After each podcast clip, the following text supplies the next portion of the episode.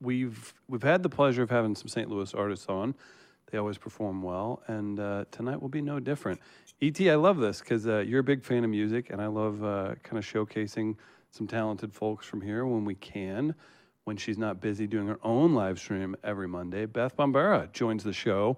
So excited! I've talked to Beth in the past. Very talented. New album out, or her newest album. You can get it on her website. She's got a lot going on, and she's so kind to join us this evening. We'll talk to her in just a second, getting that lined Love up. it. But she's uh, she's on Spotify, but I highly recommend going to the website, checking everything out, maybe getting a new album, and uh, that's called Evergreen. And you can uh, just check her out everywhere. Really, she stays super busy. And again, thanks for joining, Beth. What's up? How are you? Hey, I'm I'm doing great. How are you?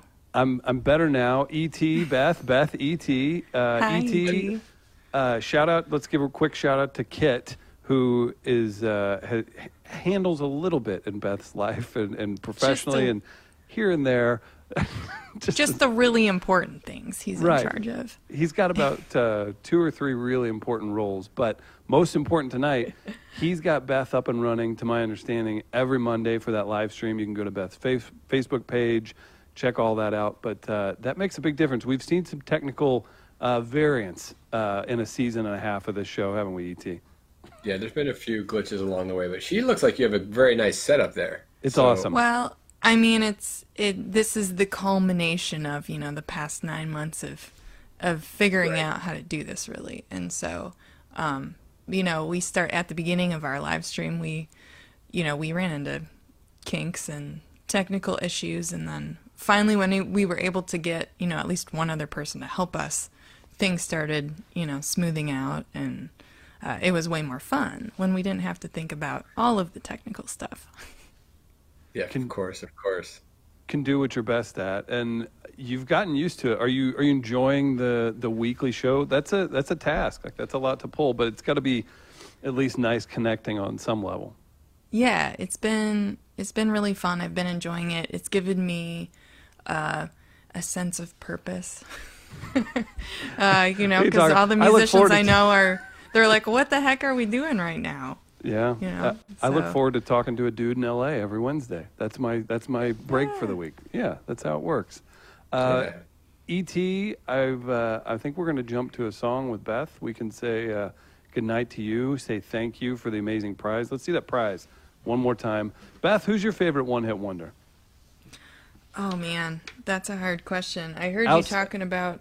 Outside Oh, of. Tel- outside of Chumbawamba, I would say. I don't know. I don't have a good answer to that. I'm Yeah, not I- prepared. I wonder. Because Let It's me, like- ask you, let me ask you a question. Do you? I'm assuming you write or co-write your music. Uh huh. Yeah. So, Yeah. because I was listening to you today and some really good songwriting, and I had that question: when you're coming up and you're writing songs, would it be okay to be a one-hit wonder? Is that something that would be a big bummer, or if you had a monster like number one hit on Billboard, would that be okay? Hey, I'd be cool with that. I'd be okay if I, feel ended like- up as yeah. a one-hit wonder. I I'd feel like cool I mean it. a lot of one hit wonders have toured their whole lives off those hits. I guess it depends. Like like we said, Pac Man Fever didn't really stand the test of time, but there are a lot of bands. I'm thinking Yeah, Harvey those people- Danger. Harvey Danger. They Harvey, were yeah, that, okay, right? that is a great one. They were, yeah. they were like a legitimately good band, and they had that one Flagpole Sitta song, and Yep. then I bet they sold out mm, mid-range venues. They probably still do. So maybe that, that's Yeah. maybe that's the one-hit wonder. You got you got one on Yeah, definitely. Uncle Mark Kaiser says "Funky Town" by Lipps. They they made an entire uh, life out of that song, Oh That's- wow. and that's still that is still the um, the star of a lot of weddings. You know what I mean? That's a, Yeah. a lot of dance lines.